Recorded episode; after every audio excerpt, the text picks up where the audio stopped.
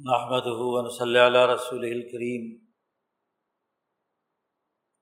بعد فاعوذ باللہ من الشیطان الرجیم بسم اللہ الرحمن الرحیم قال اللہ تبارک و تعالی یرید اللہ بکم اليسر ولا یرید بکم العسر ولتکملوا العدت ولتکبر اللہ علی ما هداکم تشکرون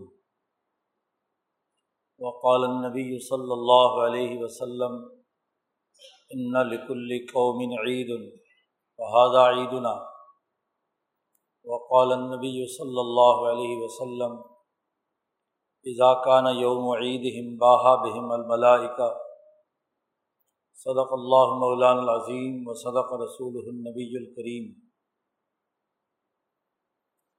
دین اسلام انسانی زندگی کے لیے ایک کامل اور مکمل نظام حیات عنایت کرتا ہے۔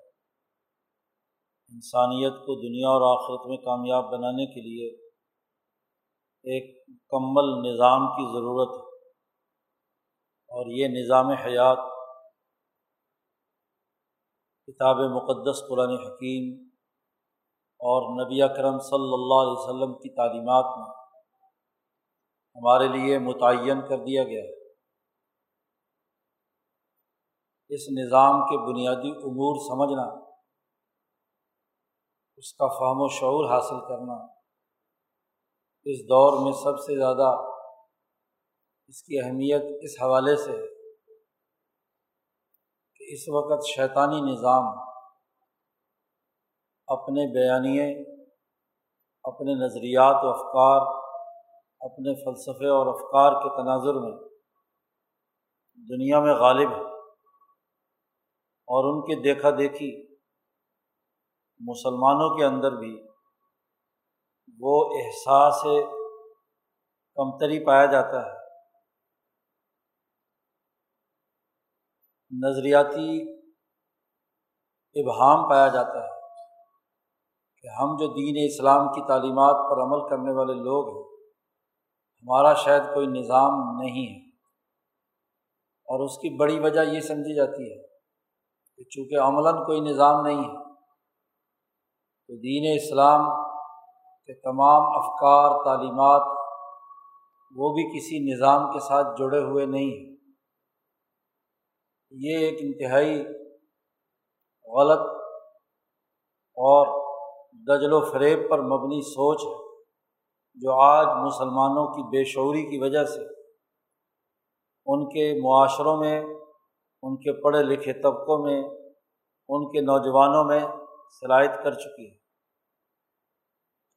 اس دور میں اس حقیقت کو سمجھنا انتہائی ضروری ہے کہ دین اسلام کل انسانیت کے لیے ایک ایسا جامع معنی کامل اور مکمل نظریہ حیات دیتا ہے، فلسفہ زندگی متعین کرتا ہے، عملی نظام استوار کرتا ہے، جو تمام انسانوں کے لیے یکساں طور پر دنیا اور آخرت کی کامیابی کا ضامن ہے۔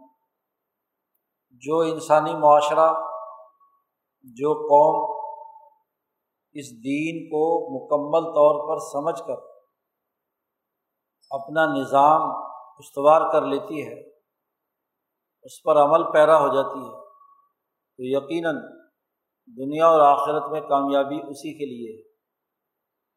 یہ اعتماد پیدا کرنا، یہ نظریہ واضح طور پر اپنے پیش نظر رکھنا اور اس کی اساس پر اپنی انفرادی اور اجتماعی زندگی کو مہذب بنانے اجتماعی طاقت اور قوت پیدا کرنے کی ضرورت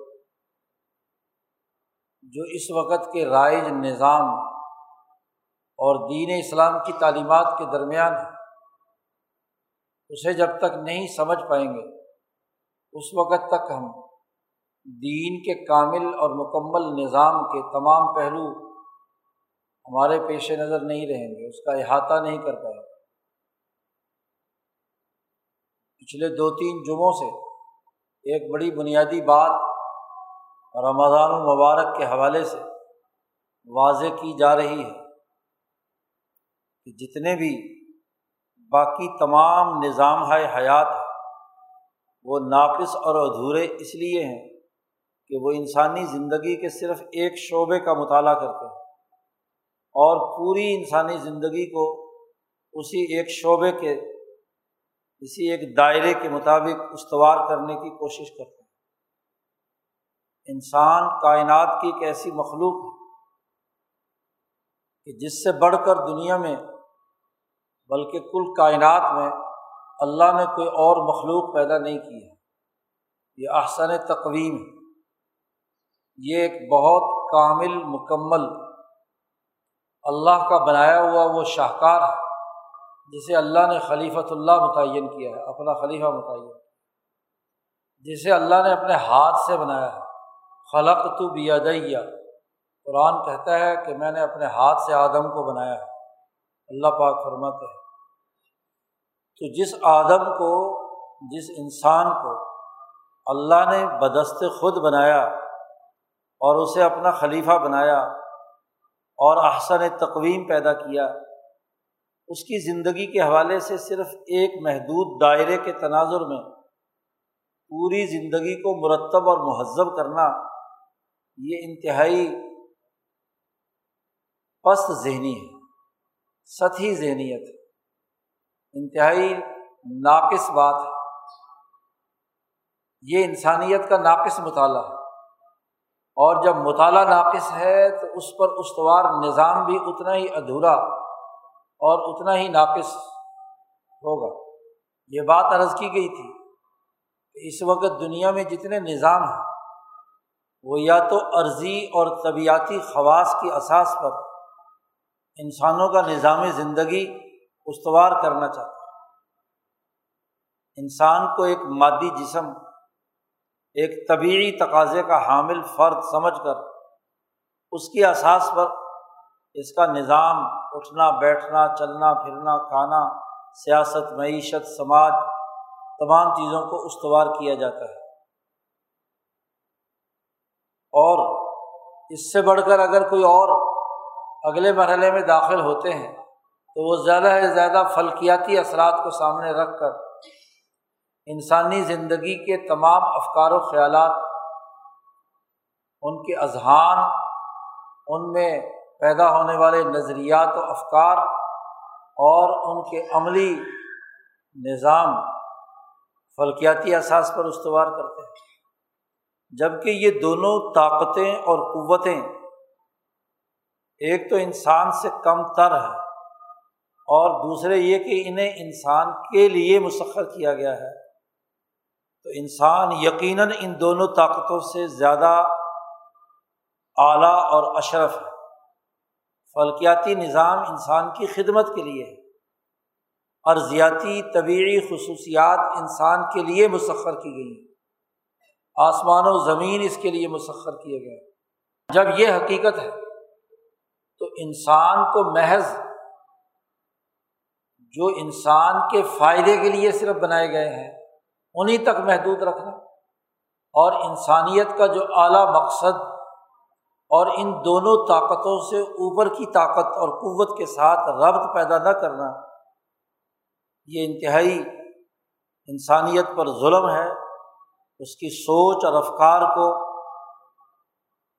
پستی کی طرف لے جانا ہے، بلندی سے ہٹانا ہے، ترقیات کی منازل سے روکنا ہے۔ اس لیے دین حنیفی نے اس حقیقت کو واضح کیا ہے۔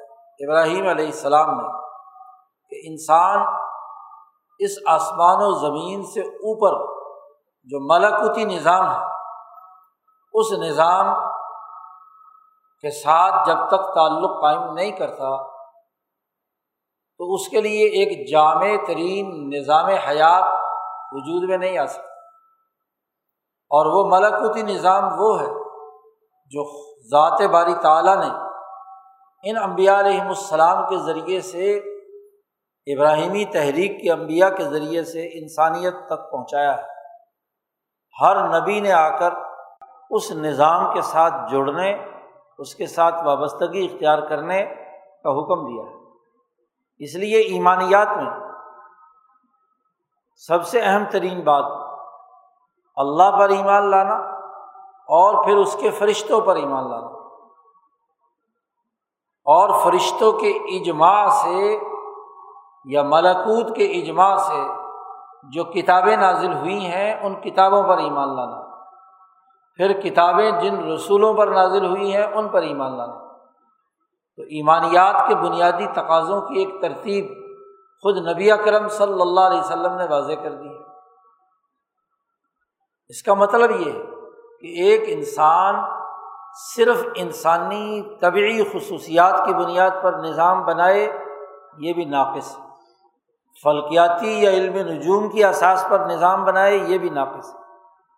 ان دونوں طاقتوں کے پیچھے جو اللہ کا ملاکوتی نظام کار فرما ہے، انوارات الہیہ کا، تجلیات کا، اللہ کے مقرر کردہ ان فرشتوں اور مقربین بارگاہ الہی کا، جو ایک پورے کامل مکمل نظم و ضبط ڈسپلن اور ایک عالمگیر نظام کے تحت زمین اور آسمان کا نظام چلا رہے ہیں۔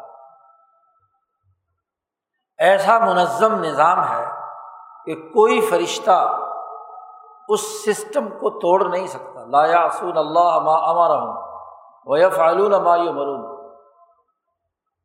ارضیاتی اور فلکیاتی نظام میں خرابی ہو سکتی ہے، وقت بدل سکتا ہے۔ رات کو سورج نہیں ہوتا۔ سورج گرہن ہو جائے یا چاند گرہن ہو جائے تو ایک کی توانائی ختم ہو جاتی ہے۔ انسان کے لیے اس کی تاثیرات ختم ہو جاتی ہیں۔ خود طبیعتی خواص ایک دوسرے سے ٹکرائیں تو وہ بیکار اور ناکارہ ہو کر انسان کے لیے کام کرنے سے آری ہو جاتا ہے۔ لیکن فرشتے ایک ایسی مخلوق ہے ایک ایسا نظام پوری کائنات میں چلا رہے ہیں۔ کہ جس میں ایک لمحے کے لیے بھی کسی بھی قسم کا کوئی تغیر و تبدل نہیں ہوتا۔ وہ ایک طے شدہ نظام، طے شدہ پروگرام، طے شدہ منظم ضابطے کے تحت پوری کائنات کا نظام چلائے ہوئے ہیں اس لیے انسان نے اگر کامیاب ہونا ہے تو اس کی کامیابی کے لیے یہ ضروری ہے کہ وہ اپنے تمام اعمال میں تمام نظام ہے حیات کے مختلف شعبوں میں۔ اس نظام کلی کے ساتھ اپنا رابطہ پیدا کر۔ اس ناموس کلی سے، اس نظام کلی سے، اس مسلحت کلیہ سے۔ اس پوری کائنات کے عالمگیر نظام سے اپنا ربط پیدا کر۔ یہی وجہ ہے کہ دین اسلام کی تمام تعلیمات خواہ کسی شعبے سے متعلق ہوں، وہ وہ تعلیمات ہیں کہ جن کے ذریعے سے انسان کا ربط اور تعلق اس عالمگیر مراکوتی نظام سے قائم ہوتا ہے۔ اسی سے رابطے کے لیے نمازوں کا نظام ہے، روزے کا نظام ہے، حج کا نظام ہے، زکوٰۃ کا نظام ہے۔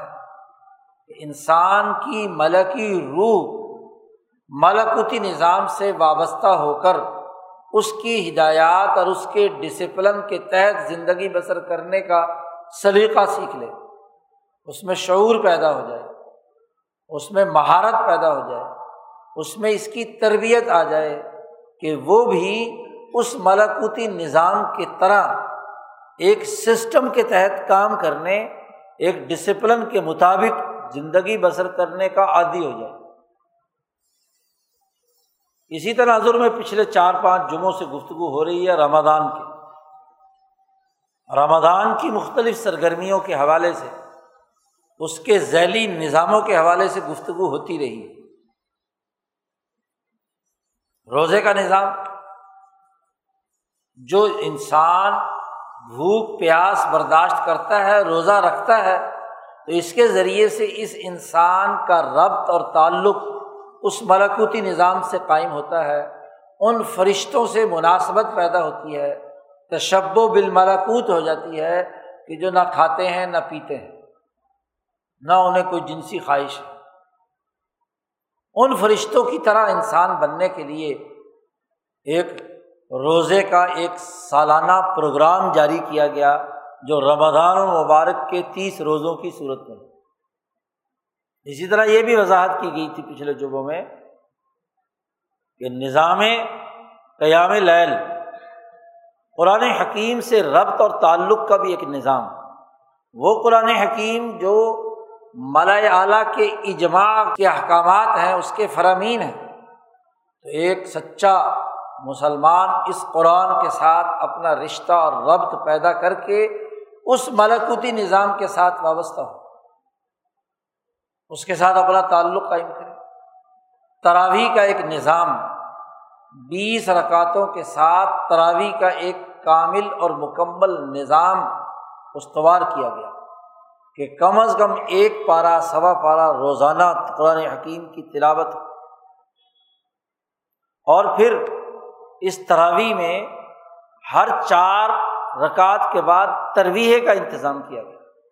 اور ترویح میں جو دعا سکھائی گئی، وہ ملکوتی نظام سے وابستگی اور تعلق کے تناظر میں تھی۔ سبحان ذل ملکی ول ملکوت پاک ہے وہ اللہ کی ذات، جو پوری کائنات کا بادشاہ ہے، حکمران ہے۔ اور اس پورے ملکوتی نظام کو چلانے والا ہے۔ قرآن حکیم کی چار رکاتیں ادا کرنے کے بعد جو انسان کو وقفہ بھی کرنا ہے تو اس وقفے میں بھی اس ملکوتی نظام کو یاد کرنا ہے۔ اس کو بھی کیا ہے؟ پیش نظر رکھنا ہے۔ تاکہ تراوی کے اس پورے نظام کے ذریعے سے انسان اللہ کے ساتھ جڑ جائے ملاکوتی نظام کے ساتھ وابستگی پیدا ہو جائے۔ اسی طرح رمضان المبارک کی ایک اہم ترین سرگرمی وہ اعتکاف کی۔ نظام اعتکاف، کہ جس کے ذریعے سے انسان گھٹنے ٹیک کر ایک جگہ بیٹھ جاتا ہے، صرف اور صرف اللہ کے ذکر، اللہ کی یاد، اللہ کے تعلق کے تناظر۔ اسی طرح رمضان کے نظام میں ایک اہم ترین عمل نظام دعا، جس پر پچھلے جمعے گفتگو کی گئی تھی۔ کہ دعا بھی دراصل ایک مکمل نظام ہے۔ جس کے مختلف امور نبی اکرم صلی اللہ علیہ وسلم نے ادعیا کی صورت میں واضح کیے ہیں۔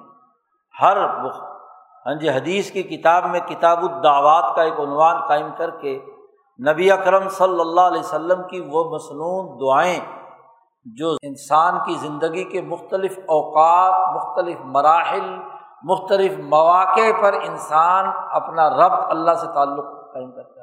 ملکوتی نظام سے وابستہ ہوتا ہے۔ قرآن حکیم نے اسی کے ساتھ یہ تمام عبادتیں جو موجود ہیں انہیں کے ساتھ انسانی زندگی کے استوار کے لیے ایک اور نظام بھی خاص طور پر اس رمضان المبارک کے اختتام پر، جسے نظام عید کہا جاتا ہے۔ عید کا بھی ایک مکمل نظام نبی اکرم صلی اللہ علیہ وسلم نے واضح کیا۔ اور عید کے اس نظام کو بھی وابستگی کرائی گئی ہے اس کی بھی اس ملاکوتی نظام کے ساتھ۔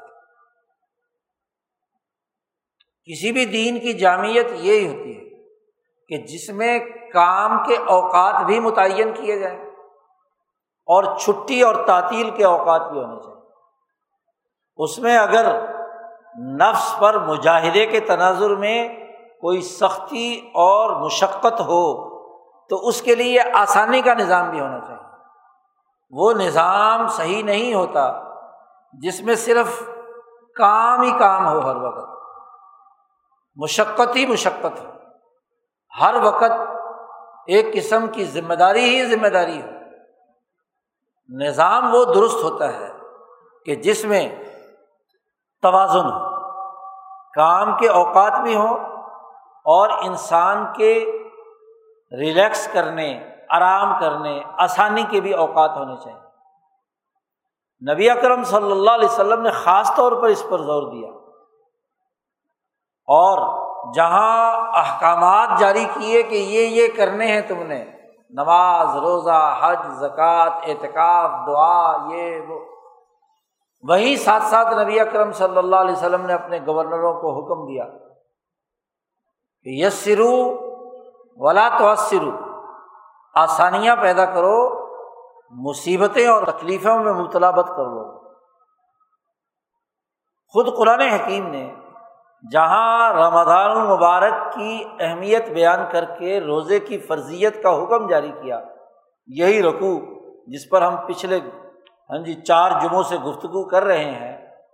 صورت البقرا کا، یا یو الدینہ آبن کتبہ علیکم السیام سے شروع ہو کر اور آخر تک اس پورے رقوع کے مختلف پہلوؤں پر ہم نے گفتگو کی ہے، جس میں نظام اعتکاف ہاں جی قیام اللیل، اعتکاف، روزہ، قرآن حکیم کی تلاوت شاہ الرمضان الدی ان ضلفی القرآن، ان تمام پر گفتگو کی۔ اسی کے درمیان میں اللہ نے ایک بڑی ہاں جی دونوں گفتگوؤں کے درمیان میں ایک بنیادی ہدایت جاری کی۔ ایک کانسیپٹ واضح کیا ہے دین کا کہ یرید اللہ بکم الوسر اللہ تعالیٰ تمہارے لیے آسانیاں چاہتا ہے۔ اللہ کا ارادہ یہ ہے کہ انسانوں کے لیے آسانیاں پیدا ہوں۔ اور اللہ کا ارادہ یہ نہیں ہے کہ تمہارے لیے عسر ہو، تکلیف ہو۔ اس لیے رمضان کے روزے جب فرض کیے تو جو صحت مند ہے اور ایک جگہ اپنے گھر میں مقیم ہے۔ ان کے لیے تو لازمی قرار دیا کہ فمن شاہد امن کو مشاہرہ فل یسم ہو کہ جو آدمی اس مہینے کو پالے، زندہ موجود ہو، تو بالغ ہو، باقی جو شرائط ہے، تو اس پر لازمی اور ضروری ہے کہ وہ روزہ رکھے، حکم دیا اسے۔ لیکن انسانی زندگی میں ایسے اتفاقات بھی پیش آ سکتے ہیں کہ ایک انسان انہیں دنوں میں بیمار پڑ گیا، ایک انسان انہیں دنوں میں کسی ضروری کام کے لیے اسے سفر کرنا پڑ گیا، یا پہلے سے سفر میں تھا کہ مہینہ آ گیا رمضان کا، تو اللہ نے آسانی پیدا کر دی کہ بھائی روزہ تو فرض ہے، اس سے تو مفر نہیں ہے۔ لیکن اگر تمہیں یہ مجبوری ہے کہ بیمار ہو، روزہ نہیں رکھ سکتے۔ یا سفر ہو، میں حالت میں فمن کان امن کو مریضن او اعلیٰ سفر۔ یا سفر کی حالت میں ہو تو یہ دو ایسے بنیادی عذر تھے جس کی وجہ سے اس حکم پر عمل درآمد کرنا لوگوں کے لیے مشقت کا تکلیف کا باعث بنتا تھا۔ سفر میں روزہ رکھنا مشقت کا باعث ہے عسر ہے۔ مریض جسے تکلیف شدید ہے اور وہ برداشت نہیں کر سکتا، تو اسے کیا ہے؟ بڑی مشقت ہے، اس کے لیے اوسر ہے۔ تو اللہ نے کہا فائدت میں نیامن اخر ایسے کر لو، روزے تو فرض ہے۔ ویسے تو یہ مہینہ ہے جس میں آپ نے روزے رکھے۔ لیکن سفر اور مرض کی حالت ہے۔ تو روزہ چھوڑ دو اور اس رمضان کے بعد پورا آگے گیارہ مہینے تمہیں اجازت ہے فعید من ایامن اخر۔ جتنے دن گنتی کے تم نے انہیں گن لو اچھی طرح، کہ مرض کی حالت میں کتنے روزے چھوٹے ہیں، یا سفر کی حالت میں کتنے روزے چھوٹے ہیں۔ ان کی گنتی کر کے تعداد یاد رکھو کہ اتنے دن مجھ سے چھوٹ گئے۔ اتنے دن میں سفر میں رہا، اس کی گنتی کر لو۔ اور اس کے بعد جب بھی موقع ملے اگلے گیارہ مہینوں میں۔ سہولت پیدا کر دی۔ اگلے گیارہ مہینوں میں جتنی بھی ہاں جی ممکن ہو جلد سے جلد، یہ جو گنتی ہے، اسے وہاں پوری کر لیں۔ فائد دتوں میں نیا بنوخر کیوں؟ اس لیے کہ اللہ تمہارے لیے آسانیاں پیدا کرتا ہے۔ تمہارے لیے مشقت پیدا نہیں کرتا۔ سفر کی مشقت، مرض کی مشقت کے اندر اب یہ بالجبر تم پر حکم نہیں ہے کہ ہر حال میں چاہے کتنی مصیبت ہو، تمہیں روزہ ہی رکھنا ہے۔ بیماری ہے، تکلیف ہے، تو اس میں آسانی پیدا کر دی امام شاہ ولی اللہ دہلوی رحمۃ اللہ علیہ نے نبی اکرم صلی اللہ علیہ وسلم اور دین کی سیاست کے تناظر میں ایک مستقل باپ باندھا ہے کہ دین میں ادین یسرن۔ خود نبی اکرم صلی اللہ علیہ وسلم کا یہ حدیث کا جملہ ہے کہ دین آسان ہے۔ سسٹم وہ ہوتا ہے جو آسانی والا ہو۔ اس کے مقابلے میں آپ دیکھیے، جتنے طبیعتی تقاضوں کے مطابق نظام بنانے والے ہیں، جتنے فلکیاتی احساس پر نظام بنانے والے ہیں، ان کی مصیبت یہ ہے کہ جب وہ اس کی اساس پر کوئی سسٹم بناتے ہیں تو ہر حال میں وہ کام کرنا ہوگا۔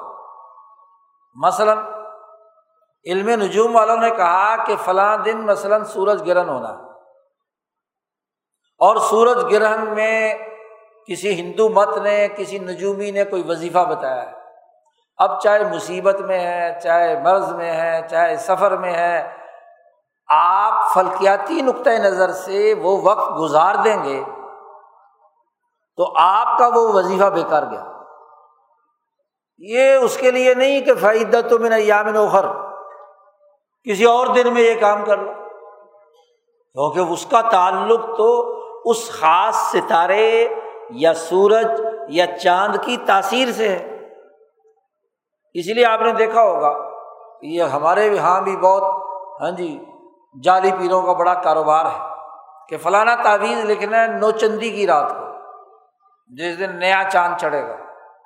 اب وہ جناب لائن لگی ہوئی ہوتی ہے، ایک جگہ ہم گئے گاؤں میں تو وہاں عورتوں کا مجمع ساری رات دھکے مکے ہو رہی، پیر صاحب جو ہیں وہ بیٹھے ہوئے ہیں، کیونکہ نوچندی کی رات کو وہ وظیفہ پڑھیں گے خاص، اور اس وظیفے کے بعد ایک خاص تعویذ لکھیں گے اور تعویذ جو ہے نا وہ لوگوں میں بانٹا جائے گا۔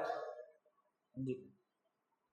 تو اب اس سے آگے پیچھے نہیں ہو سکتے، کیونکہ جو دماغ میں تصور بٹھا لیا اس ستارے کا اس کے طلوع غروب کا، اس کی سعد یا نوحس ہونے کا، تو جو بٹھا لیا ہے، اس سے آگے پیچھے آپ نہیں ہو سکتے۔ یہی حال طبیعتی قوانین کا ہے کہ طبیعتی قوانین کے تحت کوئی چیز آپ نے کوئی قانون بنایا، اس قانون میں کوئی لچک نہیں ہے۔ وہ ہر حال میں کرنا ہے۔ وہ اگر تاثیر نہیں ہوئی تو نتیجہ نہیں نکلے گا۔ کیونکہ آپ کا تعلق صرف اس مادی چیز سے ہے۔ اور مادی اسباب کے بغیر تصور بھی نہیں کیا جا سکتا اس کا۔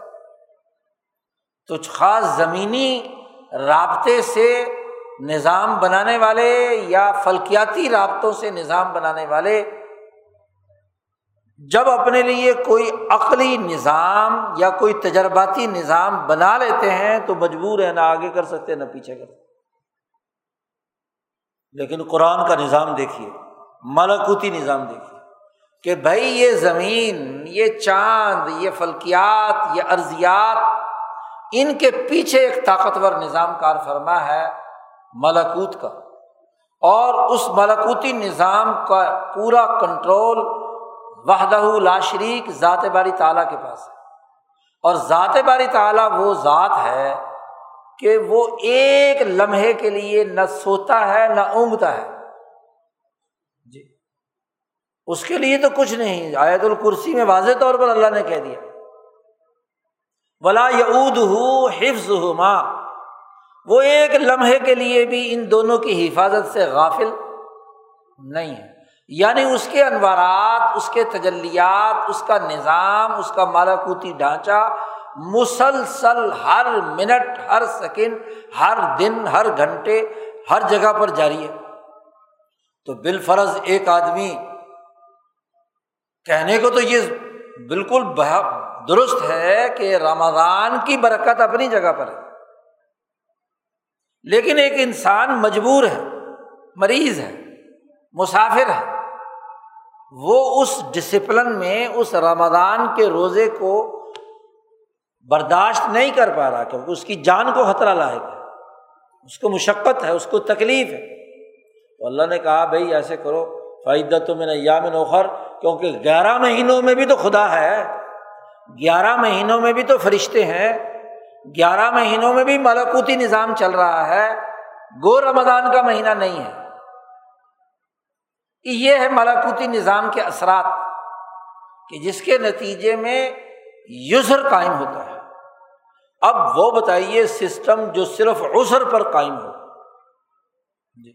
اسی لیے مذہبی بنیادوں پر بھی جو لوگ اپنے بزرگوں کے بنائے ہوئے وظیفوں اور اپنے ہاں جی بڑے بڑے لوگوں کی بنیاد پر طے کردہ امور پر بالکل تشدد کی حالت میں آ جاتے ہیں، تو اس کو نبی اکرم صلی اللہ علیہ وسلم نے خود منع کیا کہ تشدد اور تعمک نہیں ہونا چاہیے۔ یہودیوں کی خرابی کیا تھی کہ انہوں نے تشدد اور تعمک کر لیا۔ انہوں نے ان حالت کو خراب کر دیا جو ابراہیم علیہ السلام نے دیا تھا، جو موسا علیہ السلام نے دیا تھا۔ آپ دیکھیے، یہودی موسا علیہ السلام کو مانتے ہیں، مکے کے مشرق اسماعیل علیہ السلام ابراہیم کو مانتے ہیں۔ اس کا مطلب یہ ہے کہ بنیادی طور پر یہودیت، عیسائیت اور مکے کے مشرق ملاکوتی نظام کو مانتے ہیں۔ ابراہیم ہی وہی ہوتا ہے جو اسے نظام کو مانے۔ لیکن تحریف انہوں نے یہ کر دی کہ جو بات ایک شخص کی شخصیت کی وجہ سے اس دور کے ملاکوت نے بیان کی تھی، ضرورت تھی۔ اس کے اوپر تشدد اور تعمک پیدا کر دیا، مثلاً روزے کا مسئلے میں۔ نبی کرم صلی اللہ علیہ وسلم نے فرمایا کہ دن مکمل ہو جائے، سورج غروب ہو جائے، تو اس وقت تک امت خیر کی حالت میں ہے جب تک وہ جلدی روزہ افطار کرتی رہے۔ گی اور اس کی وجہ بیان فرمائی کہ یہودیوں اور عیسائیوں نے کام کیا کیا، کہ روزہ ہی ہے نا جی۔ اس روزے کو اگر ہم جتنی تاخیر سے افطار کریں گے، اتنا ہی ثواب زیادہ ہوگا۔ تو یہودی روزہ دیر سے افطار کرتے تھے۔ رسول اللہ صلی اللہ علیہ وسلم نے فرمایا، ان کی مخالفت کرو۔ ان کی خلاف ورزی کرو۔ کیونکہ انہوں نے مسق کر دیا۔ یعنی جو آسانی تھی، وہ ختم کر دی، تنگی مبتلا کر دی۔ مصیبت اور مشقت برداشت کرنا لازمی بنا دیا۔ یعنی گو ملاکوتی نظام کو مانتے ہیں، لیکن ملاکوتی نظام میں ذاتی رائے سے تحریف اور تشدد اور تعمک اور انتہا پسندی پیدا کر دی۔ اسی طرح مکے کے مشرق اسماعیل علیہ السلام کو مانتے ہیں، ابراہیم کو مانتے ہیں، اسی لیے نماز بھی پڑھتے ہیں، اسی خانہ کعبہ میں طواف بھی کرتے ہیں، حج بھی کرتے ہیں۔ لیکن تحریف کر دی اور تحریف یہ کر دی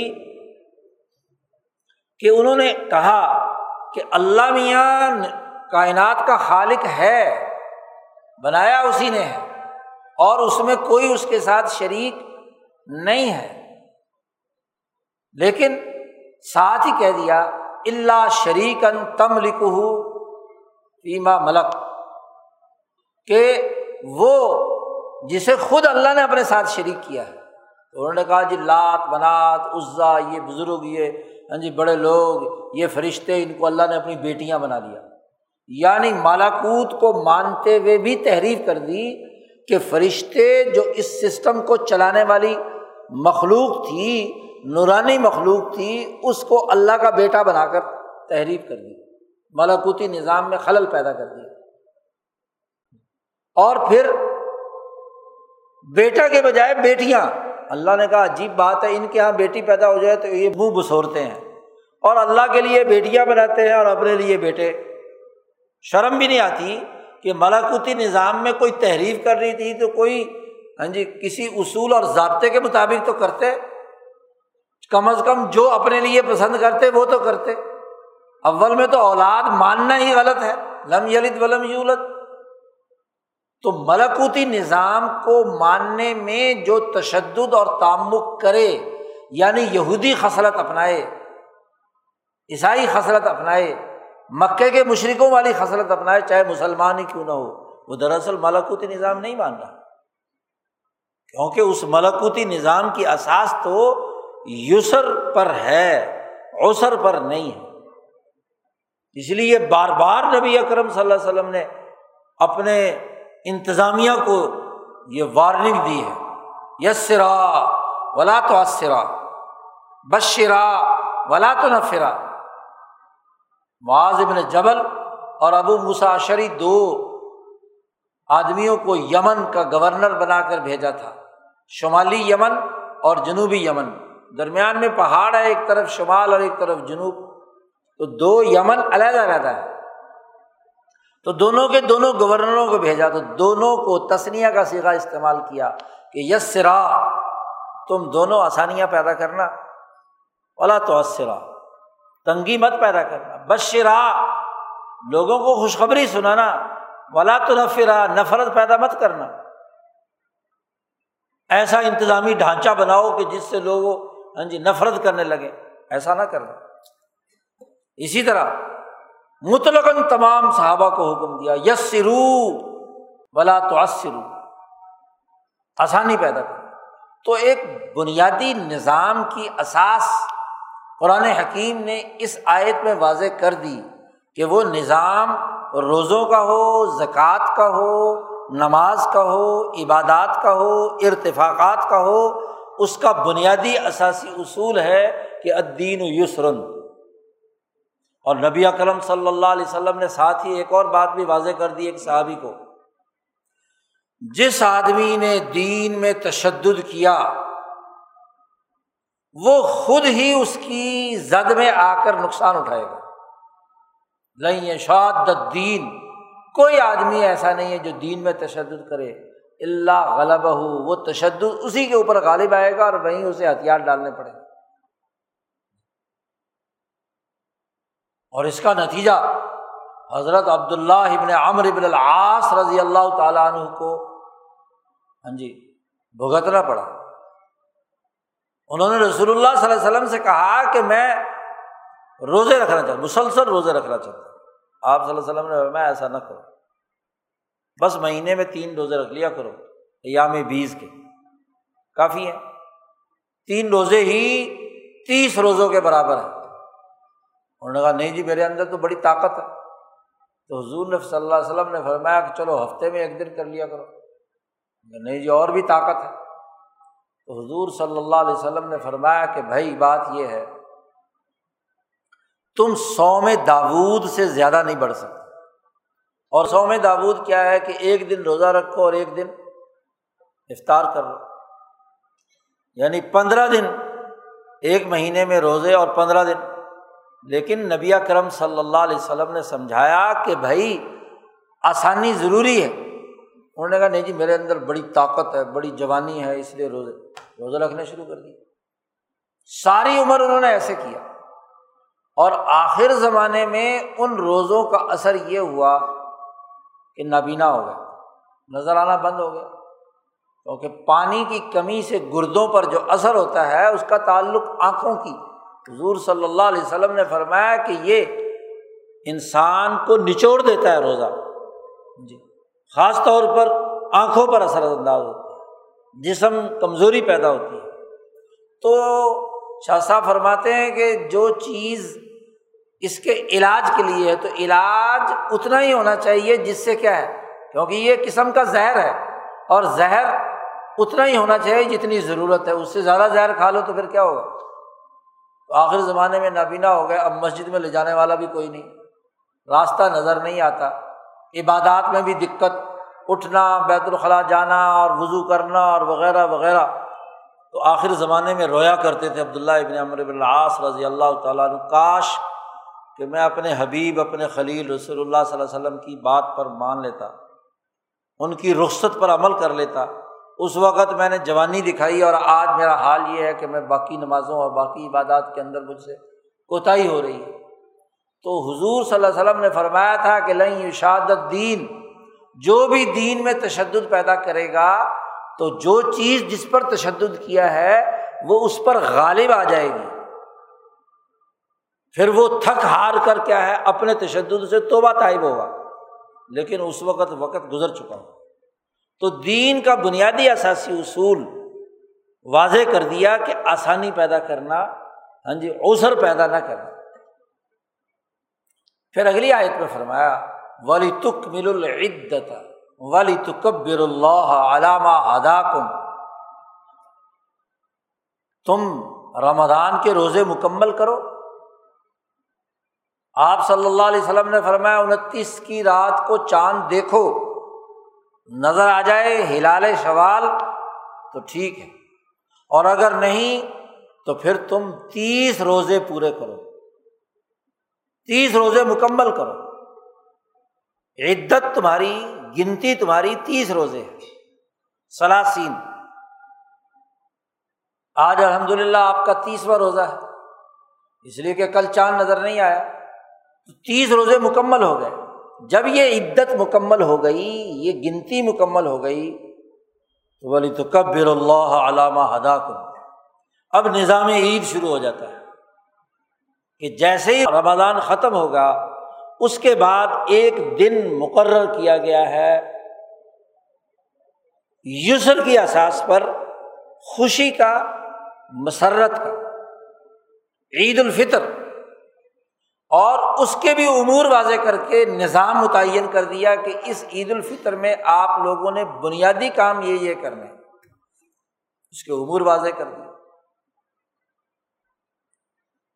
تیس دن مکمل ہونے کے بعد سب سے پہلا کام جس کو کیا ہے، اکثر فقائے کرام نے جس کا تذکرہ کیا ہے اور اکثر کے یہاں جہرن ہے۔ امام اعظم، امام ونیفا کے یہاں سرن ہے۔ پہلا کام ولی تکبر اللہ علامہ ہدا کم کہ جیسے ہی عید کا چاند دیکھو یا تیس دن مکمل ہو جائیں تو اللہ کی تکبیر بلند کرو۔ اللہ اکبر اللہ اکبر۔ لا الہ الا اللہ اللہ اکبر اللہ اکبر ولی اللہ الحمد۔ اس تقبیر کے پڑھنے کا حکم دیا۔ امام شافی امام مالک وغیرہ کے ہاں تو بلند آواز سے ہے۔ بلکہ مغرب سے شروع ہو کر امام کے خطبہ عید کے مکمل ہونے تک اس پوری رات صبح میں جب بھی وقت ملے اس تصویر کو کثرت سے پڑھنے کا۔ امام اعظم، امام عنیفا کے ہاں تو سری آواز، اپنے آپ اپنے آپ، اکیلا اکیلا۔ شور شرابہ نہیں، گلیوں، محلوں کے اندر شور نہیں ہونا چاہیے۔ جی سری طور پر پڑھا جائے۔ اسی لیے عید الفطر میں بھی نماز کے لیے آتے ہوئے تقبیرات پڑھیں گے، لیکن عید الفطر میں امام ابو حنیفہ فرماتے سری آواز میں۔ اور امام شافی وغیرہ ان کے یہاں تو یہ ہے کہ جی بلند آواز ہے تاکہ لوگوں کو پتہ چلے کہ آج عید ہے اور اللہ کی بڑائی کا اعلان ہے۔ تو عید جس کے بارے میں شاہ ولی اللہ صاحب فرماتے ہیں کہ عید کا تعلق خوشی سے ہے فرحت سے ہے مسرت سے ہے تیس دن مکمل ہو گئے۔ تو جب آدمی ایک مشقت برداشت کرتا ہے، ایک ذمہ داری پوری کرتا ہے، تو اس کو تعطیل بھی ملنی چاہیے نا، وقفہ ملنا چاہیے۔ اور جو وقفہ ہے، وہ فطر کا ہے۔ روزہ نہیں ہوگا۔ روزہ رکھنے کی ممانعت کر دی کہ یہ عید کے دن ایسے دن ہیں کہ ان میں کوئی آدمی روزہ نہ رکھے۔ کوئی روزہ رکھے گا بھی تو روزہ ہوگا نہیں۔ یہ کھانے پینے کے دن ہے یہ مسرت کا دن ہے، یہ خوشی کا دن ہے۔ اور اس دن کا آغاز تقبیرات سے ہے تقبیر تشریق سے۔ تو کبر اللہ علامہ ادا کم جیسے تمہیں ہدایت دے دی۔ اس کا عملی طریقہ نبی کرم صلی اللہ علیہ وسلم نے بتلا دیا۔ اور آن تو بنیادی اصول بیان کر رہا ہے کہ تقبیر پڑھو۔ گنتی مکمل کرنے کے بعد تقبیر پڑھو۔ اور اس تقبیر پڑھنے کا طریقہ رسول اللہ صلی اللہ علیہ وسلم نے واضح کر دیا، آپ کی احادیث سے پتہ چل گیا۔ اور پھر اس عید کے اندر خوشیاں مناؤ۔ امام شاہ ولی اللہ فرماتے ہیں کہ عید خوشی کا دن ہے۔ اور فرحت اور خوشی دو طرح سے ہوتی ہے۔ ایک فرحت طبیعی ہے اور ایک فرحت عقلی ہے۔ دونوں طرح سے خوشی ہونی چاہیے۔ عقلی فرح اور طبی فرح۔ طبی فرح تو یہ کہ عید کی نماز کے لیے آؤ تو کچھ نہ کچھ میٹھا کھا کر آؤ۔ کیونکہ افطار کیا ہے۔ شہری میں پہلے کھانا کھاتے تھے۔ اب شہری میں کھانا تو نہیں ہے۔ اب عید کے لیے آنا ہے تو کوئی نہ کوئی میٹھا۔ حضور صلی اللہ علیہ وسلم نے فرمایا، اور نہیں تو کچھ۔ چند کھجوریں۔ عرب کے یہاں میٹھا سب سے بہترین میٹھا۔ کھجور کا اور مکمل غذائیت سے بھرپور۔ تو چند کھجوریں کھا کر آ جاؤ۔ تو عید میں اس کے آداب بتلائے، اس کا نظام بتلایا کہ میٹھا کھا کر آئے تاکہ میٹھا انسانی جسم کے اندر جو کمی کمزوری ہے اسے بھی دور کرتا ہے۔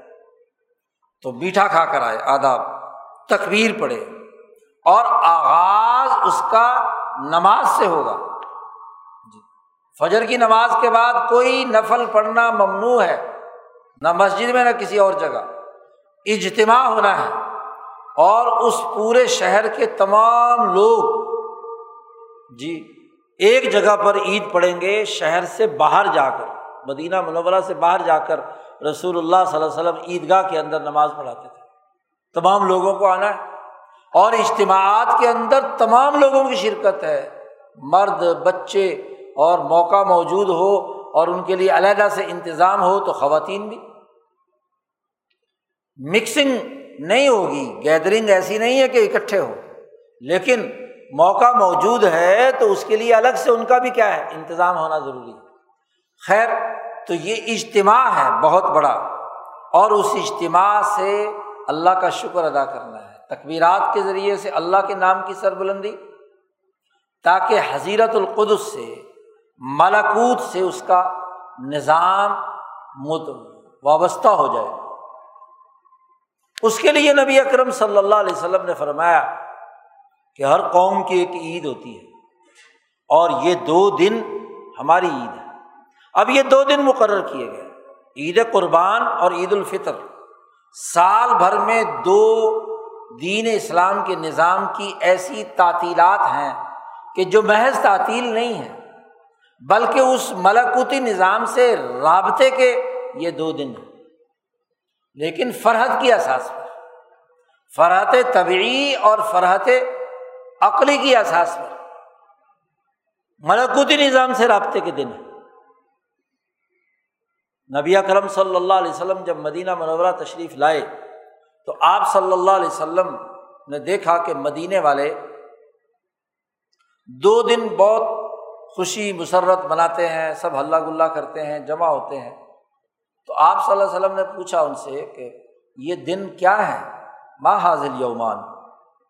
کیوں یہ دن تم مناتے ہو؟ تو انہوں نے بتلایا کہ یہ ایرانیوں کے دو دن ہیں، نیروز اور مہرجان۔ تو ان دنوں میں جب فصلیں وصلیں آتی ہیں، موسم بہار کا شروع ہوتا ہے، بسنت کا جسے دن کہتے ہیں، تو یہ بسنت کا میلہ ہے۔ ہاں جی تو یہ ہم مناتے ہیں۔ دوسروں، دوسرا دن ہاں جی نیا سال جب شروع ہوتا ہے، تو اس کا دن ہم مناتے ہیں۔ تو نبی اکرم صلی اللہ علیہ وسلم نے فرمایا، ان دو دنوں کی جگہ پر اللہ نے تمہارے لیے یہ دو دن بدل دیے۔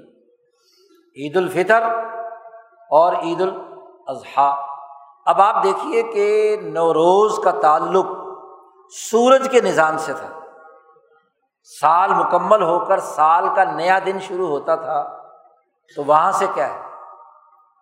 یا ستاروں کی بنیاد پر انہوں نے اس کا ٹائم متعین کیا ہوا تھا۔ ایسے ہی مہرجان کا تعلق ستاروں سے کہ ستارے، خاص ستارے کسی جگہ پر آ جائیں، نیا ہاں جی فصلوں کا مہینہ شروع ہو جائے تو اس وقت سے کیا ہے؟ انہوں نے اس دن میں عید اور تعطیل منانے کا اعلان کیا ہوا تھا، اجتماع کرنے کا حکم دیا ہوا تھا۔ رسول اللہ صلی اللہ علیہ وسلم نے ان دونوں تعطیلات کو ملکوتی نظام سے جوڑ دیا کہ نہیں، رمضان المبارک جو ملکوتی نظام سے وابستگی کے مختلف مراحل تھے، وہ اب مکمل ہو گئے۔ تو اس پر عید الفطر کہ روزہ ختم مکمل ہوا ہے، فطر شروع ہوا ہے، تو اب اس کا جشن، اس کی مسرت، اس کا ہاں جی ایک دوسرے سے میل جول اور اجتماع۔ اسی طریقے سے عید قربان جو ابراہیم علیہ السلام کی ذات سے نہیں، شخصیت سے نہیں، بلکہ اس عمل سے جو انہوں نے امام انسانیت کے ناطے اللہ کے حکم ملاکوت کے حکم پر اپنے بیٹے کو ذبح کرنے کا ارادہ کیا۔ تو اس ملاکوت کی یاد۔ یعنی چھٹی کا دن بھی کسی شخصیت کے ساتھ منسوب نہیں کیا۔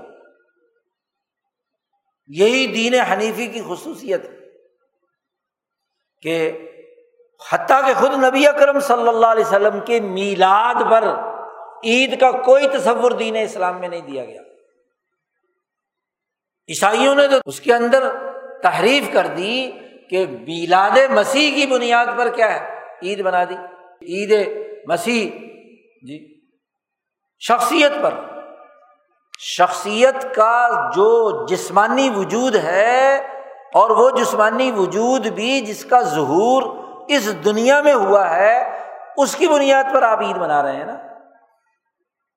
جبکہ امبیا علیہم السلام کا وجود تو سراسر نور ہے، سراسر ملکوت کا حصہ ہے۔ وہ تو نبی اکرم صلی اللہ علیہ وسلم فرماتے ہیں کہ میں تو اس وقت بھی موجود تھا، بلکہ نبی تھا۔ کن تو نبی ول آدم منجدل بین المائی وطین کہ ابھی آدم کا اللہ میاں پانی اور مٹی گوند رہا تھا آدم کو بنانے کے لیے۔ میں تو اس وقت بھی نبی تھا۔ اب نبی اکرم صلی اللہ علیہ وسلم کی دنیا میں ظہور کا مولود بنا کر عید منانا۔ عیسیٰ علیہ السلام بھی تو پہلے سے موجود تھے۔ اور موجود ہیں۔ ان کی دنیا میں ظہور پر میلاد منانا۔ اس کو عید بنانا تو ایک تو وہ جو تعطیل کا دن بنایا، اس کا ملاکوتی نظام سے رشتہ جوڑ دیا۔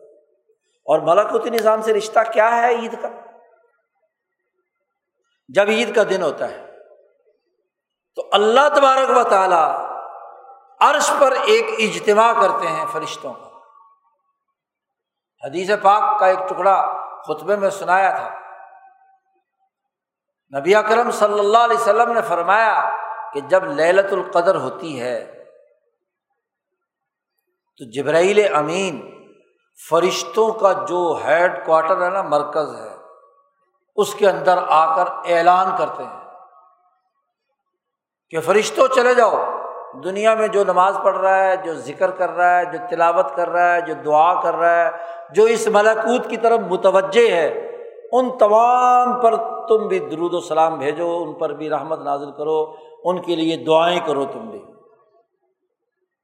اور پھر فرمایا رسول اللہ صلی اللہ علیہ وسلم نے کہ فائدہ کانا یوم عید ہم جب ان کی عید کا دن ہوتا ہے، وہ تیس روزے پورے کر لیتے ہیں، عید کا دن شروع ہوتا ہے، تو باہا بہم الملائی کا تو اللہ تبارک و تعالیٰ فرشتوں کے سامنے بڑے فخر اور مسرت کے ساتھ اعلان کرتے ہیں، باہا مباحات سے ہے فخر کرنا۔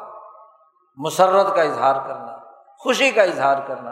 اللہ میاں خوشی کا اظہار کرتے ہیں، دیکھو یہ ہے میرے بندے جنہوں نے روزے رکھے ہیں، جنہوں نے للت القدر کاٹی ہے، جنہوں نے کیا ہے تراویاں پڑھی ہیں، جنہوں نے احتکاف کیا ہے۔ ان پر فخر کرتے ہیں فرشتوں پر۔ باہ بہم الملائی کا خوشی کا اظہار کرتے ہیں مباحت کرتے ہیں، مسرت کرتے ہیں۔ اور فرشتوں سے کہتے ہیں کہ بتلاؤ ہو کہ انہوں نے مزدوروں نے کام کیا ہے، ان مزدوروں کی کیا مزدوری دی جائے؟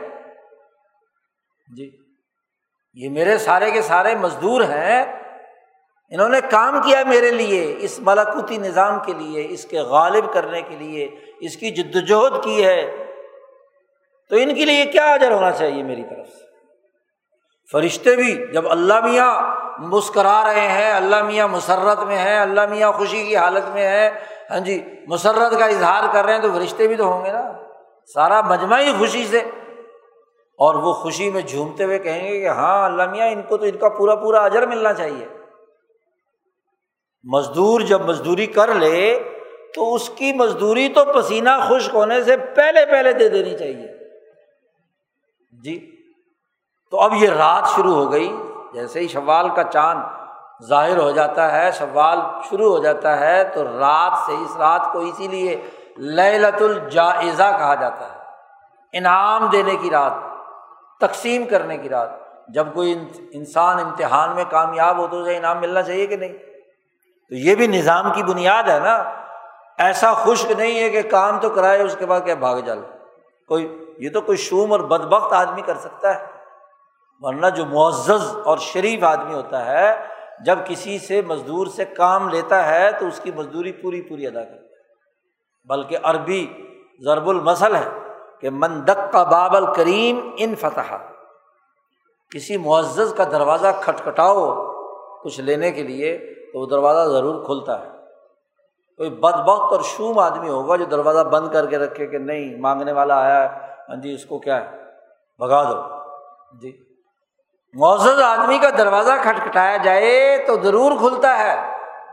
تو اللہ پاک تو کریم اور کریموں کا بھی کریم بادشاہ ہے۔ جب اس کا دروازہ کھٹکھٹایا، اس کے لیے روزے رکھے، اس کے لیے عبادات کی، تو اب جائزہ تو ہے نا۔ انعام تو لازمی ہے۔ جتنا بھی ملے، اللہ پاک کبھی کسی کے انعام میں کمی نہیں کرتا۔ اور فخر اور مسرت کا اظہار کرتا ہے۔ جی۔ حدیث پاک میں آتا ہے، دو حوالوں سے تو خاص طور پر نبی اکرم صلی اللہ علیہ وسلم نے فرمایا کہ اللہ پاک بہت زیادہ مسرت اور خوشی اور فخر کا اظہار کرتے ہیں اپنے بندوں پر۔ ایک عید الفطر کے دن، رمضان کے جنہوں نے روزے رکھے۔ اور ایک عرفات کے دن، کہ جب سب لوگ دنیا بھر سے اللہ کے نام پر حاضر ہو کر عرفات کے میدان میں لبیک اللہ لبیک لا شریک الک لبیک ان الحمد و نعمت الک ولملک لا شریک الک لبیک۔ تو جب وہ دعا پڑھتے ہیں، اللہ کو پکارتے ہیں، تو اللہ میاں فرشتوں کو بلا کر کہتا ہے، دیکھو، تم تو کہتے تھے، یہ خون بہائیں گے، یہ قتل کریں گے، یہ خون بہائیں گے، قتل کریں گے، یہ سارے کے سارے میرے بندے میری بات مان رہے ہیں۔ جی مجھے پکار رہے ہیں۔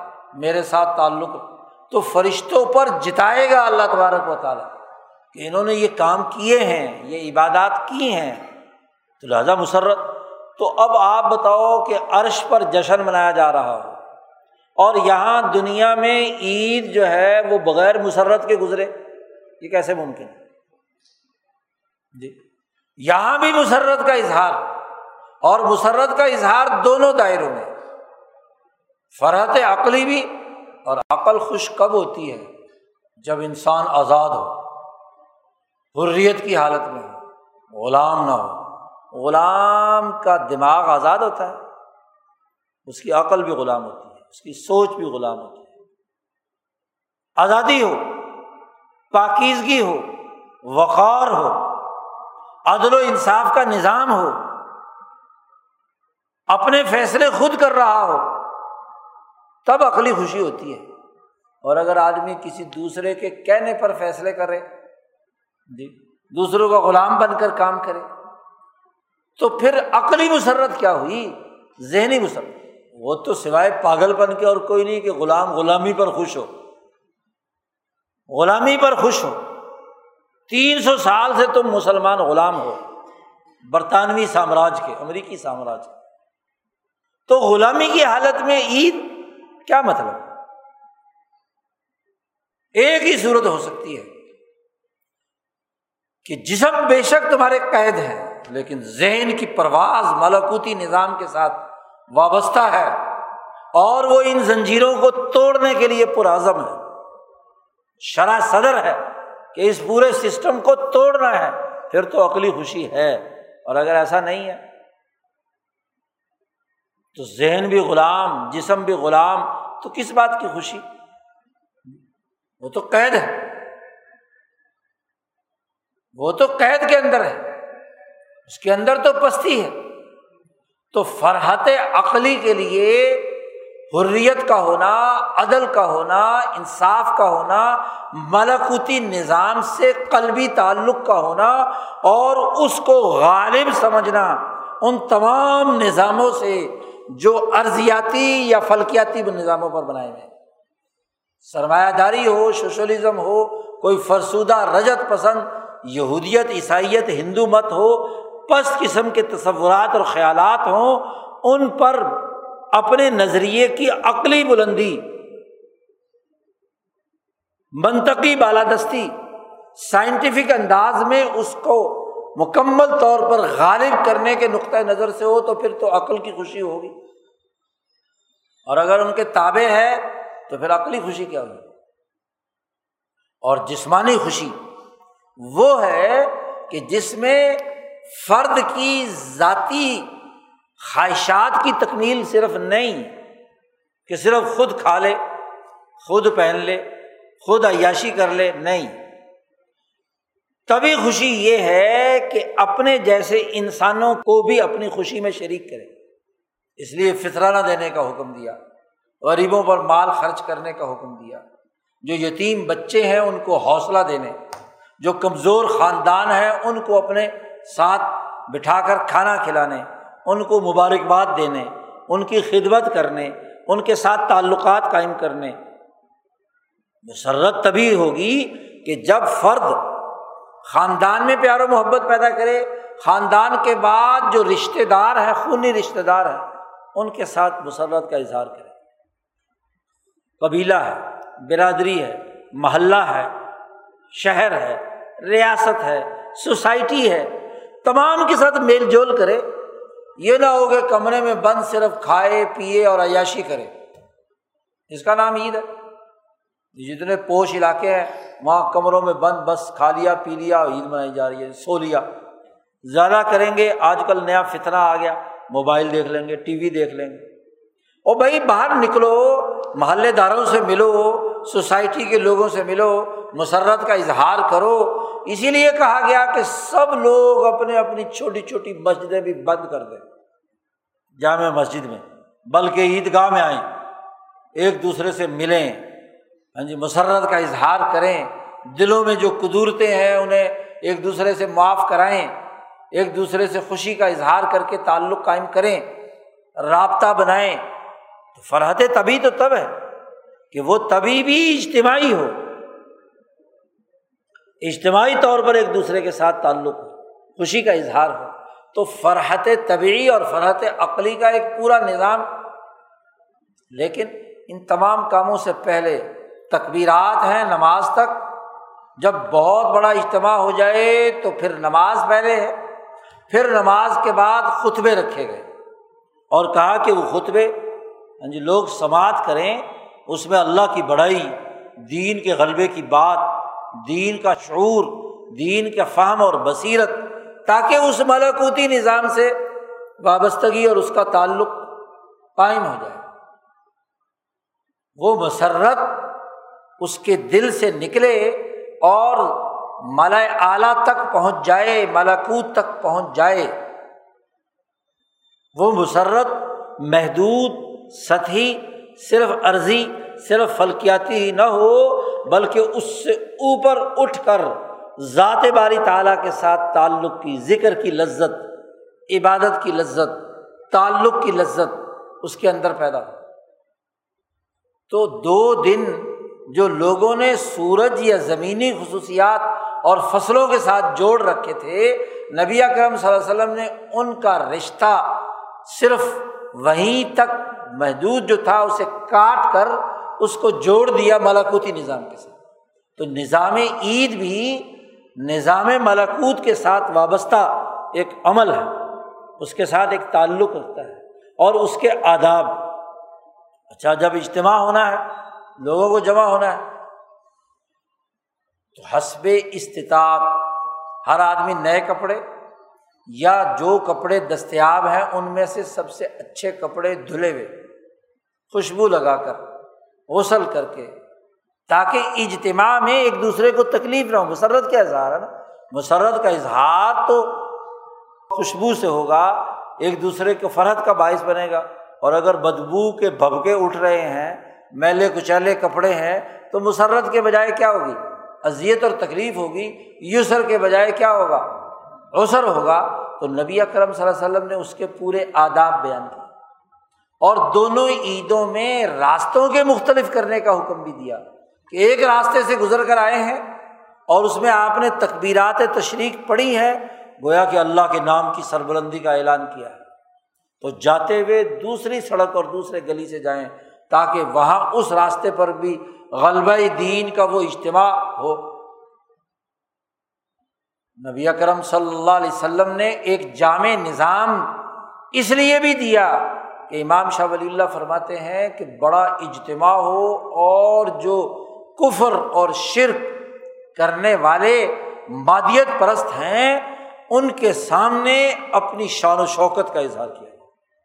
عمدہ سے عمدہ لباس پہن کر، عمدہ وقار کے ساتھ بہت بڑے اجتماع کے ساتھ اپنی اجتماعی طاقت کو واضح کیا جائے۔ اور یہ اس لیے بھی ہے کہ مسلمانوں کا اجتماع ہے اور اجتماع میں ہر ایک کو شریک ہونا ہے۔ یہ یہ پتہ چلانے کے لیے بھی ہے کہ کون اس ملاکوتی نظام کی حکمرانی واقعتاً قائم کرنا چاہتا ہے۔ مومن مخلص ہے، انفرادیت سے دو چار ہے۔ جی۔ کیونکہ من کسرا سواد قومن فہو من ہوں جو آدمی جس نے جس اجتماع میں شرکت کر کے اپنے وجود کو اس اجتماع کا حصہ بنا دیا، تو پورے اجتماع کی اجتماعی طاقت کا ثواب بھی اسے ملے گا۔ کیونکہ جس آپ بھی بتائیں کہ جس گروپ کے اندر بندے زیادہ ہوں تو ان کا روب زیادہ پڑے گا نا۔ تو من کسرا سواد قومن، کسی قوم کی سواد کو، اجتماعیت کو جس نے ایک ایک آدمی کی شرکت سے بھی کیا ہے؟ سواد بڑھ جاتا ہے۔ تو جس نے اس اجتماع کو قائم کیا تو اسے شان و شوکت پیدا ہوتی ہے، روب اور دبدبا پیدا ہوتا ہے۔ دین کے غلبے کا اظہار ہوتا ہے۔ گلیوں، بازاروں، محلوں، عیدگاہوں ہاں جی پورے اجتماع کے اندر۔ اچھا ایک اور بات بھی یہاں سمجھنی چاہیے کہ عید کا یہ نظام جو اللہ نے استوار کیا ہے، اس کا ملکوتی نظام سے رشتہ ہے۔ لیکن ایک بات یاد رکھی حضور صلی اللہ علیہ وسلم نے جملہ ارشاد فرمایا ہے، لکل قومن عید۔ ہر قوم کی ایک عید ہے۔ عید قومی ہوتی ہے، عید بین الاقوامی نہیں ہوتی۔ دین بین الاقوامی ہے۔ عید، رمضان، نماز، روزہ، زکوٰۃ، یہ قومی ہوتے ہیں۔ سوائے ایک حج کی عبادت کے، جس کا تعلق مکہ مکرمہ کے اوقات سے ہے، کیونکہ بین الاقوامی عبادت ہے، اس جگہ کے ساتھ خاص ہے، وہ بین الاقوامی ہوگی کہ جو مکہ مکرمہ میں آٹھویں، نویں، دسویں، گیارہویں، بارہویں ذی الحج آٹھویں سے جو مینا جانے کا معاملہ شروع ہوتا ہے، تو یہ آٹھویں وہ ہوگی جو مکہ کی ہے۔ دنیا میں کہیں اور جو مرضی ہوتی رہے۔ لیکن نماز قومی ہے۔ زکوٰۃ قومی ہے۔ روزہ قومی ہے۔ عید قومی ہے۔ اس لیے کہ ان کا تعلق جن اوقات سے ہے، ان اوقات کے مطابق ہے۔ چاند نظر آئے گا تو رمضان شروع ہوگا۔ اب ایک جگہ چاند نظر نہیں آیا اور کہا جائے کہ جی فلانی جگہ نظر آ گیا، اس لیے اب ہم بھی کیا ہے، عید بنائیں یا روزہ رکھیں۔ تو غلط ہے۔ کیونکہ چاند اپنا اپنا ہے۔ جی اور سورج بھی اپنا اپنا ہے۔ جب سورج اپنا اپنا ہے، چاند اپنا اپنا ہے، زمین اپنی اپنی ہے، پانی اپنا اپنا ہے، تو عبادات جو ہے وہ عالمی کیسے ہو سکتی ہیں؟ وہ بھی قومی ہے اور اس کو بھی سمجھیے کہ کیوں یہ قومی ہے اور ملکوتی نظام کے ساتھ اس کا کیا رشتہ ہے؟ یہ سمجھنا بھی ضروری ہے۔ دیکھیے جی اس پورے کرائے ارض اور اس پوری کائنات کا نظام فرشتے چلا رہے ہیں۔ اور فرشتوں کا ایک وہ نظام ہے جسے ملا اعلی میں جو اس پورے نظام کو کنٹرول کرنے والی مرکزی قوت مرکزی فرشتہ جبرائیل امین۔ اس کے نزدیک تو پوری عرض اور پوری کائنات میں پھیلے ہوئے فرشتے اپنے اپنی ذمہ داریاں ادا کر رہے ہیں۔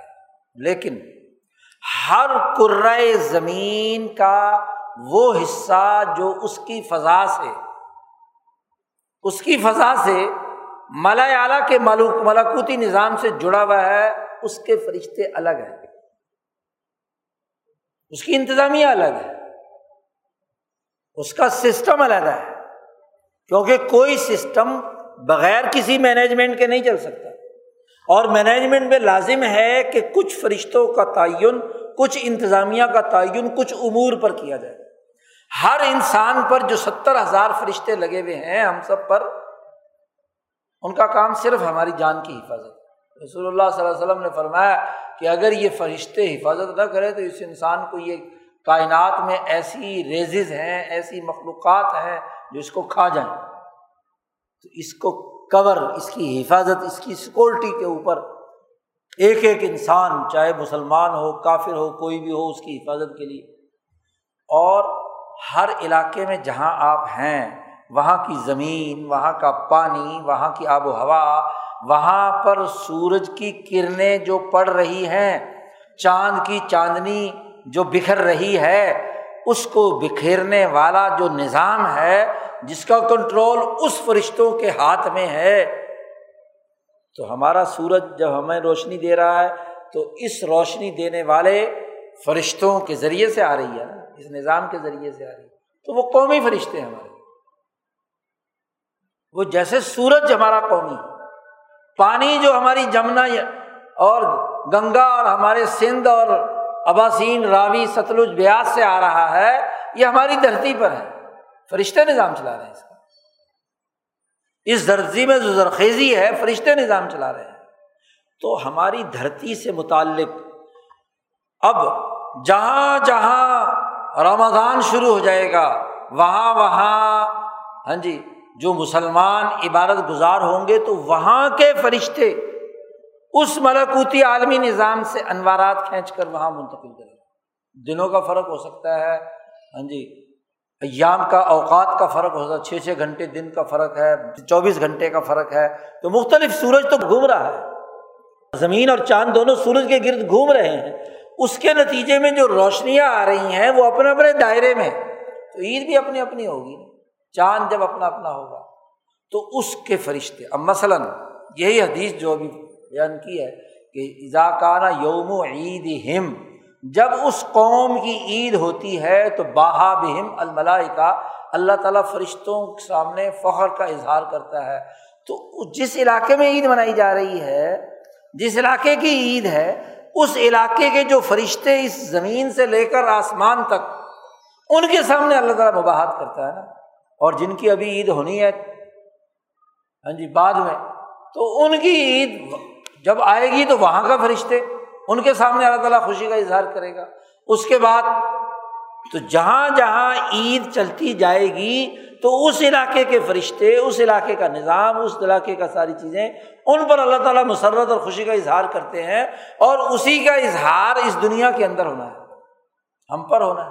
تو یہ عید کا نظام اپنے قومی تناظر میں رابطہ پیدا کرتا ہے اس ملاکوتی نظام سے۔ جیسے نماز کے اوقات میں، بھائی ظہر کا وقت یہاں ہے، اس وقت ظہر کی برکات اور ظہر کا فریضہ یہاں والوں پر فرض ہوا ہے۔ جو دو گھنٹے بعد ہے، جن کے بعد ابھی کیا نام ہے، وقت نہیں ہوا سوال کا تو وہاں پر تو ظہر کا نماز فرض نہیں ہوئی، تو وہاں وہ جو ظہر کے وقت کے فضائل ہیں یا زہر کے ہاں جی وقت کے نتائج اور اثرات ہیں، وہ وہاں کیسے آئیں گے؟ وہاں تو ابھی دو گھنٹے لیٹ جب دو گھنٹے بعد وہاں زوال آئے گا، وہاں زہر کا وقت شروع ہوگا، تو وہاں کے اثرات شروع ہو جائیں گے۔ یہی حال چوبیس گھنٹے میں مختلف اوقات کے مختلف علاقوں میں گھومنے کے اثرات آپ بتاؤ، دنیا کا مادی نظام بھی کیا ارض کی قومی خصوصیات کی بنیاد پر نہیں بنتا؟ تم جتنے سائنسی تجربات کرتے ہو، تم جتنے فلکیاتی کام کرتے ہو، کیا اس کا تعلق پوری دنیا کے حوالے سے یکساں ہے؟ امریکہ کی زمین، برطانیہ کی زمین، فرانس کی زمین، کشمیر کی زمین آسٹریلیا کی زمین، ہندوستان کی زمین، سعودی عرب کی زمین، جہاں کے جیسے جیسے ذخائر ہیں جہاں جہاں جیسے جیسے معدنیات ہیں، ان کے تناظر میں کردار ہوگا نا، اس کے مطابق نظام بنے گا۔ نظام جب عملی بنتا ہے تو وہ قومی ہوتا ہے، علاقائی ہوتا ہے، اپنے دائرے سے متعلق ہوتا ہے۔ اسی سے قومیت کا دائرہ بالکل واضح ہو جاتا ہے کہ قومی نظام ہی انسانیت کے لیے فطری ہوتا ہے۔ اور جب اسے مسق کر کے پوری دنیا پہ امریکہ کی حکمرانی قائم کر دو پوری دنیا پہ چین کی حکمرانی قائم کر دو، ان کی اپنی شناختیں مسق کر دو، ان کی روایات ختم کر دو، ان کے مذاہب ختم کر دو۔ ایسا نہیں۔ یہ تو اللہ نے اسلام جو دین ہے، کل انسانیت کا، اس کو بھی اس طرح غالب کرنے کا حکم نہیں دیا کہ باقی سب مٹ جائیں۔ اللہ نے تم سورج تغابن میں کہا ہے کہ تمہیں پیدا کیا، تم میں سے فمن کم کافر امن کم مومن۔ تم میں سے کچھ کافر ہے اور کچھ مومن ہے۔ ہاں جی اگر اللہ تعالیٰ چاہتا لوشا اللہ کم اجمعین۔ اللہ تعالیٰ چاہتا تم تمام کو طاقت کے بل بوتے پر مسلمان کر کے ہدایت دے دیتا۔ تو یہ تنوع، یہ قومی شناخت، قومی اجتماعیت اور قومی نقطۂ نظر سے چیزوں کا سسٹم بننا، بنانا، یہ عین آسانی کا مطابق ہے، نیچرل ہے، قدرتی ہے۔ انسانی ضروریات کے مطابق ہے، اس لیے عبادات کا نظام، عید کا نظام، روزے کا نظام، حج کا نظام، عبادات کا نظام ہاں جی جتنے بھی نظام ہے، وہ اپنے اپنے دائرے کے اعتبار سے صرف ایک حج ہے کہ جس میں چونکہ وہ ایک مخصوص جگہ کے ساتھ وابستہ ہے، اور جگہ بھی وہ ہے جو انسانیت کا ابتدائی گھر ہے۔ اب والا بیتی موز علناس لدی بک تھا تو لوگوں کو کہا کہ اپنے اصل آبائی گھر کی طرف آؤ۔ وہاں آؤ اور وہاں اس اجتماعیت قائم کرو اور وہاں وہ امور جو اس کے تناظر میں ہیں وہ تمہیں سر انجام دینے ہیں۔ تو ملاکوتی نظام کو سمجھنا اور اپنے اعمال کو اس نظام کے ساتھ پختگی سے، عزم سے، ارادے سے، شعوری طور پر وابستگی کو سمجھ کر، ان غلط نظام ہے حیات سے برات کا اعلان کرنا جو ناقص اور ادھورے ہیں۔ اپنے بیانیے پر، اپنے نظریے پر، اپنے شعور پر اعتماد کا ہونا یہ ایک مسلمان کا قیمتی اثاثہ ہے۔ اللہ تعالیٰ ہمیں اسے سمجھنے اور اس پر عمل کرنے کی توفیق عطا فرمائے۔